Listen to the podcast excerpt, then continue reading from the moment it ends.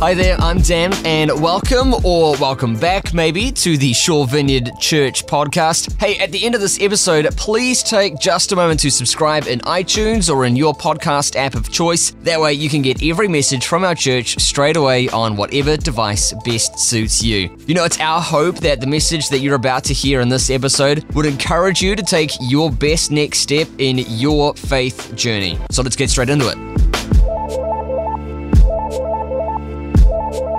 Uh, I'm uh, Dan or, or, DG, and uh, I'm the youth pastor here. And so every time uh, I, I preach to high school students, we play a game. So we're going to play a game because uh, I love reality TV shows. Is this reality show real or fake? It's fairly simple. You will see a reality TV show, you just have to decide whether it's real or fake. So here's the first one Farmer wants a wife. Farmers are set up with a number of women from the city, which they choose one to marry. Hands up, real. Hands up, fake. Okay, that one is real. Well done if you guessed it's real. It hasn't been on for ages, but I'd watch that. Uh, okay, what about this one? The Fatula, a show that combines The Bachelor and The Biggest Loser, in which contestants compete to gain love and lose weight at the same time. Hands up real. Hands up fake. Yeah, it's fake. But uh, oh, don't you wish it was real, though? Don't you wish? Okay, uh, what about this one? The best thing I ever stole. Uh, Ex cons comparing items they found in house robberies before they were put in prison. Hands up, real. Hands up, fake. Yeah, that one is fake. Well done. You guys are good at this.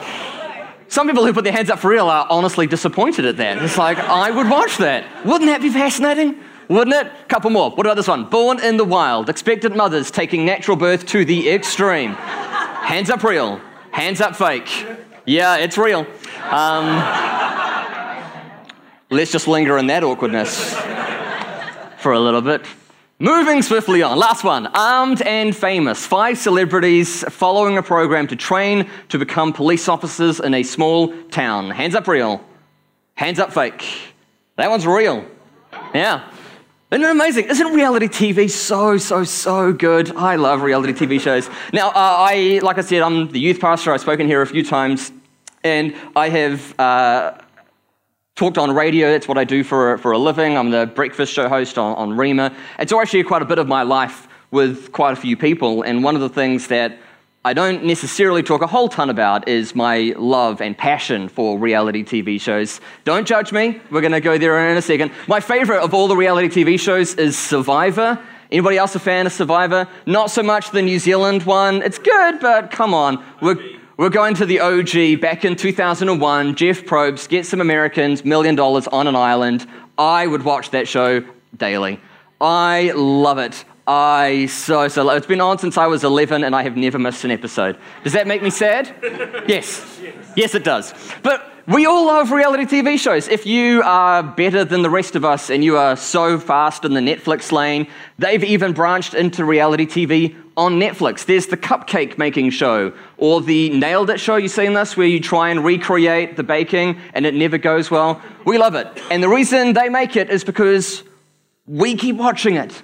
And it's fascinating. Maybe for you, it's the uh, one that captures all of New Zealand's heart, and it's the block, right? If you're into the, uh, the old DIY or Dancing with the Stars or Dancing with the Used to Be Stars, depending on how you view that. Uh, maybe for you, it is the relationship ones. Maybe it's the family ones, like the following the Kardashians or the Crazy Housewives, or it's The Bachelor. I can't do The Bachelor, it, it hurts to watch. But I think the reason we love reality TV is because there is always a hater.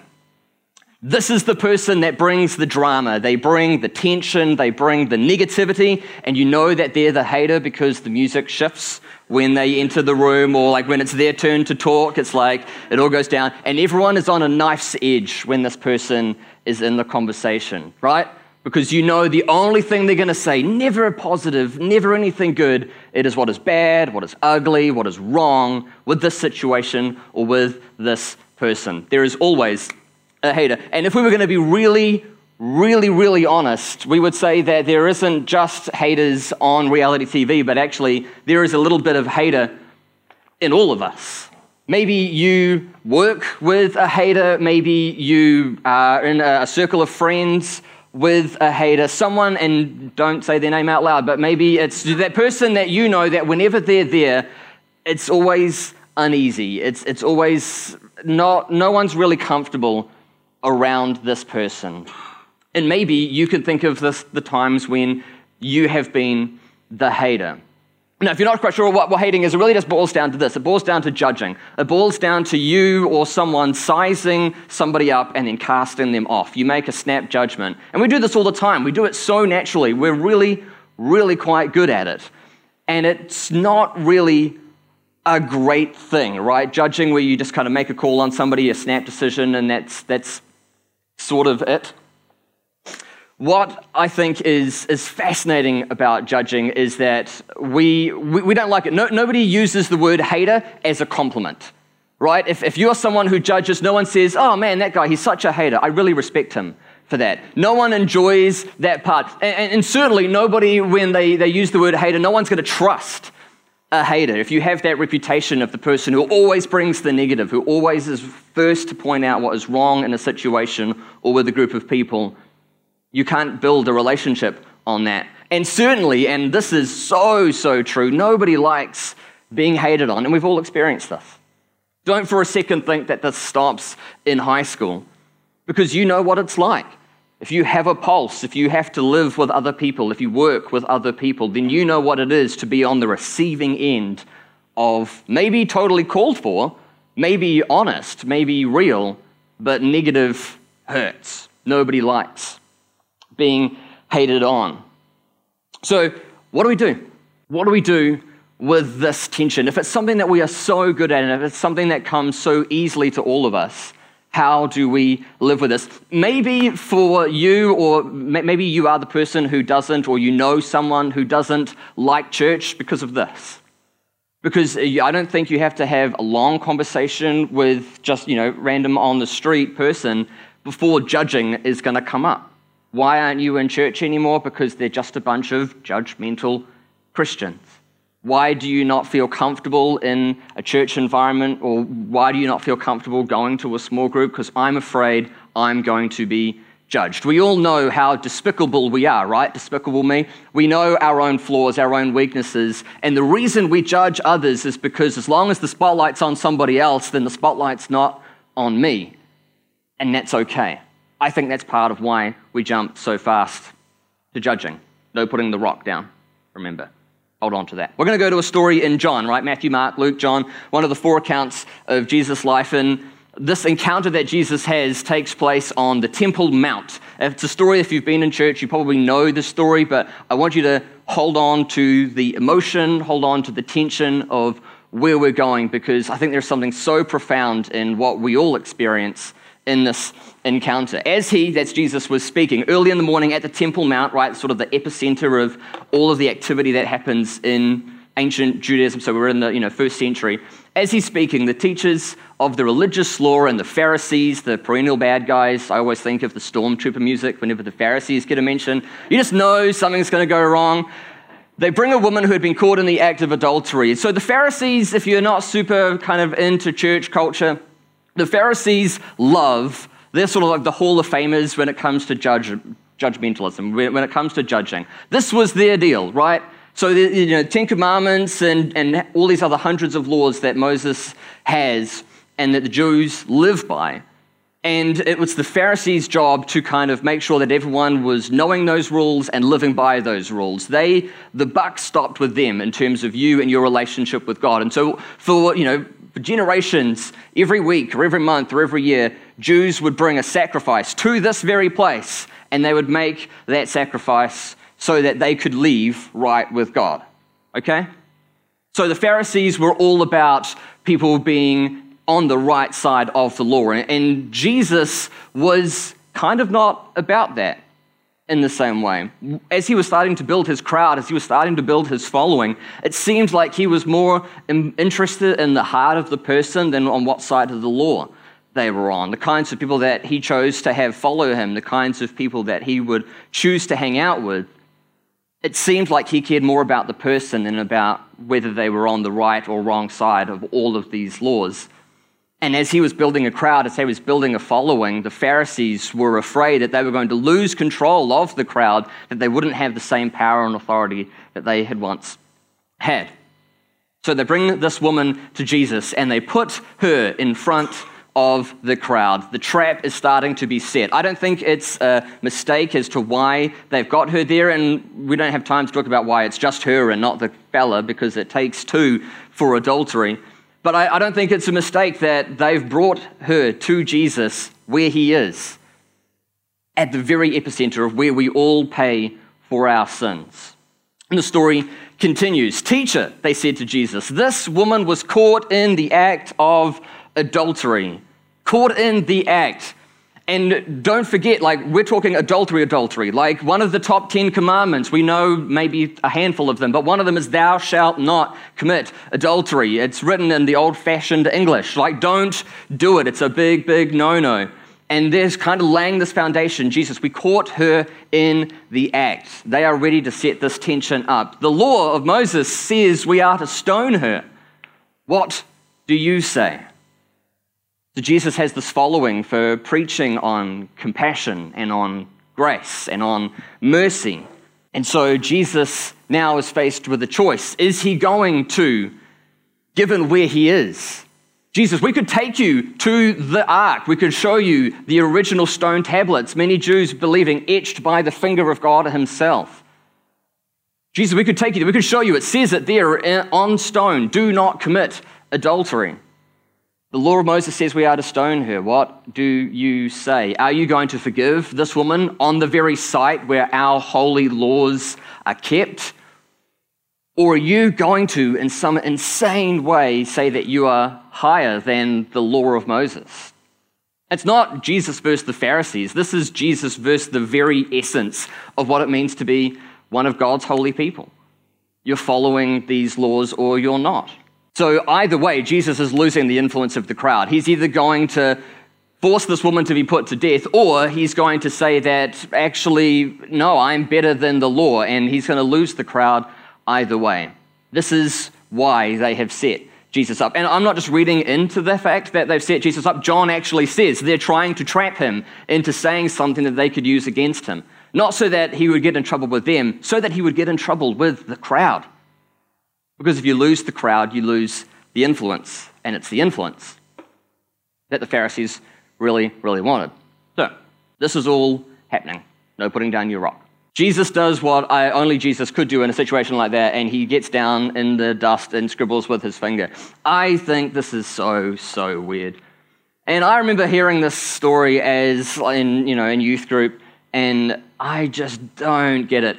It's one of those things that as this gets brought up to, to Jesus, you feel like the disciples, John there, writing this down, is like shying away because they can feel that they're about to lose the crowd. And if they come after Jesus, they're probably going to come after me as well. So I'm backing away. Maybe that's why John doesn't write down what Jesus is scribbling in the dirt. You sort of wish that he'd stayed a little closer, that he'd taken note of what it was, maybe got his phone out, taken a picture of it, so that he could share with the rest of us. It's worth researching if you want to go down a Google rabbit hole of what a whole lot of theologians and scholars and people way smarter than me have thought about what Jesus is scribbling in the dirt. It's worth going into.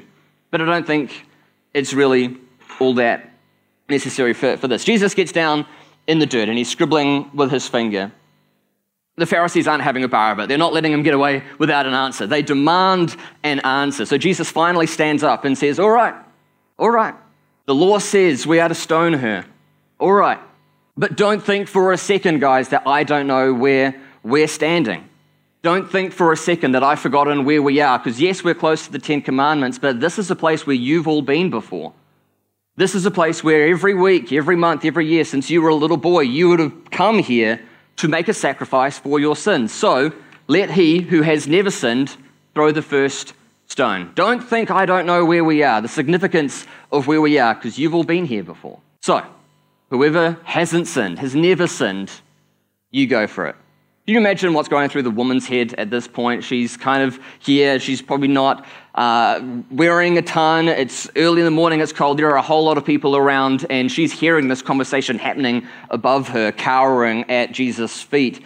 And she's, as they kind of bring her towards Jesus, you sort of get this idea that, or maybe this might go okay. This is Jesus, and he has a reputation for forgiveness and grace and compassion, but I'm not 100% sure how this is going to go for me now that he's saying, All right, and let whoever hasn't sinned throw the first stone. That still means a stone for, for me.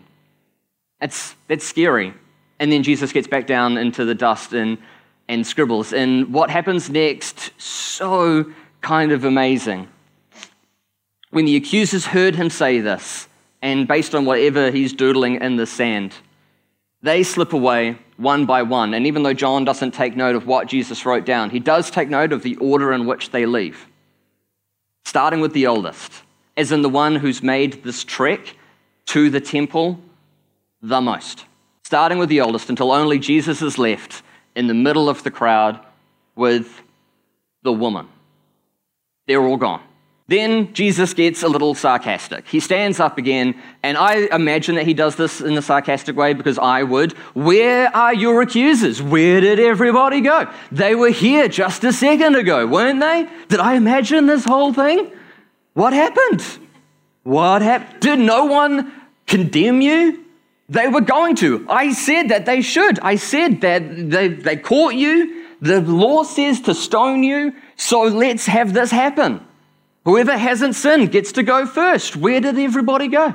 Maybe he wasn't super over the top like that, but in my head, that I think makes for a better story. Didn't even one of them condemn you? No, Lord. She said. She called him Lord, which is a whole nother thing in and of itself. And what happens next is maybe what you need to hear from Jesus this morning. Maybe it's what you need to hear, your view of how God sees you in your current lifestyle or how you have lived in the past, maybe this is what you need to hear that God thinks about you in this story. Jesus says, Neither do I. Neither do I. As the one who could pass down judgment, as the one who could condemn, the one who is perfect, who has no sin, the one who could have picked up a rock and thrown it, he says, I don't condemn you. Now go and don't sin anymore. Isn't that amazing? Isn't that amazing?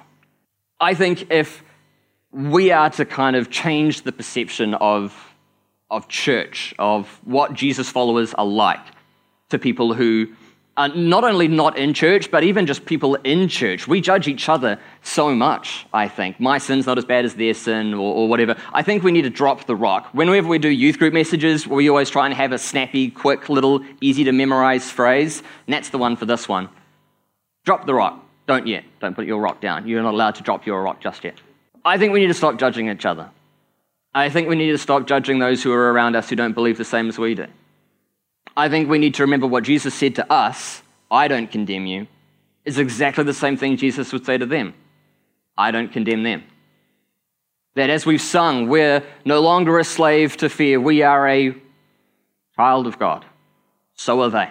I think if we're going to change our communities, if we're going to change our world, we need to drop the rock of judgment that we so quick to carry around and so quick to hurl at other people. So, three practical ways that I think we work this out. Number one, I think we need to stop measuring sin. By this, I think we need to stop deciding which sin is worse than others. My gossiping is fine because at least I'm not stealing from somewhere, or my uh, living in a kind of you know a, a, bad way, my lying is okay because at least I'm not murdering people. We we do this and we kind of make this decision that my lifestyle is fine because at least it's not as bad as sin is sin. Sin is sin anything that you're doing that's getting in the way of God's presence in your life is sin. It's not, Jesus would, I don't think, say that when you sin, you break God's laws. It's when you sin, you break God's heart because sin is sin. So stop measuring sin. I also think we need to see the story. If you saw the sinner the same way Jesus saw the sinner, I think it would change what you thought about them. If you took a second to learn their story, because isn't this true? The way you behave makes total sense to you.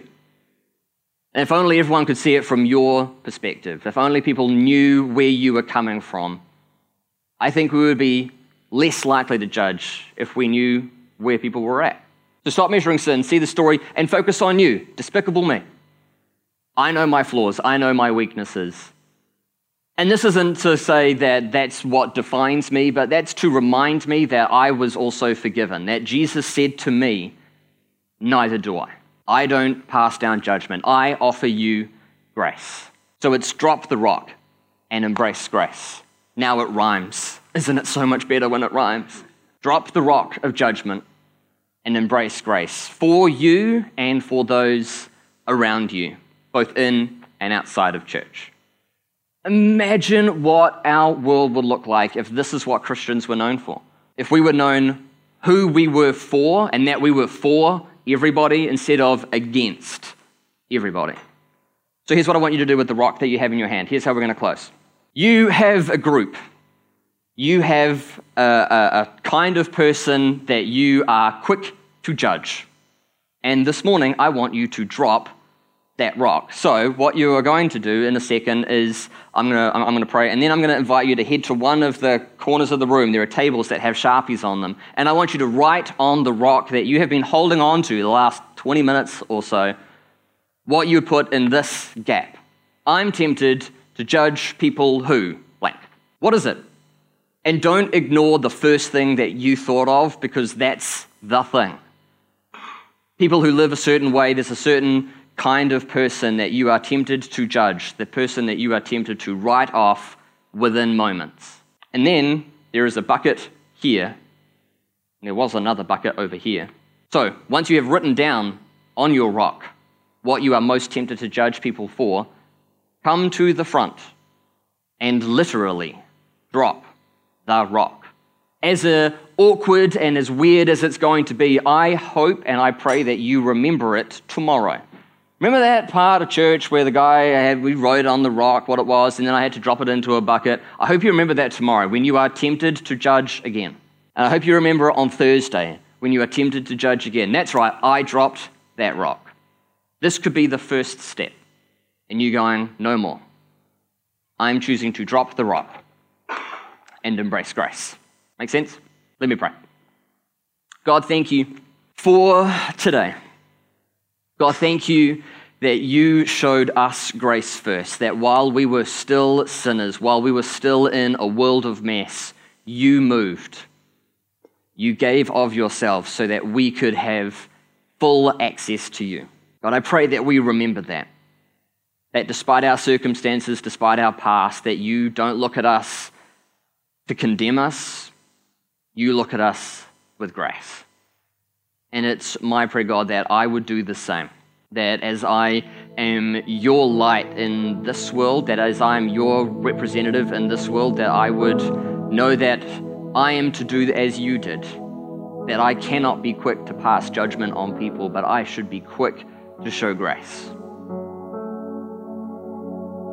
So, would you speak to me this morning? Would you convict me? Would you show me what I need to, to change in my thought pattern and my behavior and how I treat people around me so that I could be a better version of you, more like you tomorrow. We pray this in your name, in Jesus' name. Amen. And once again, thanks for listening. And if you're in the Forest Hill or the Bays area of Auckland's North Shore, we would so love to have you at our next service this Sunday. You can get details on service times and more info on our kids and student environments by visiting svc.org.nz. That's svc.org.nz. Hope you have a great day, and we'll see you next time here on the podcast.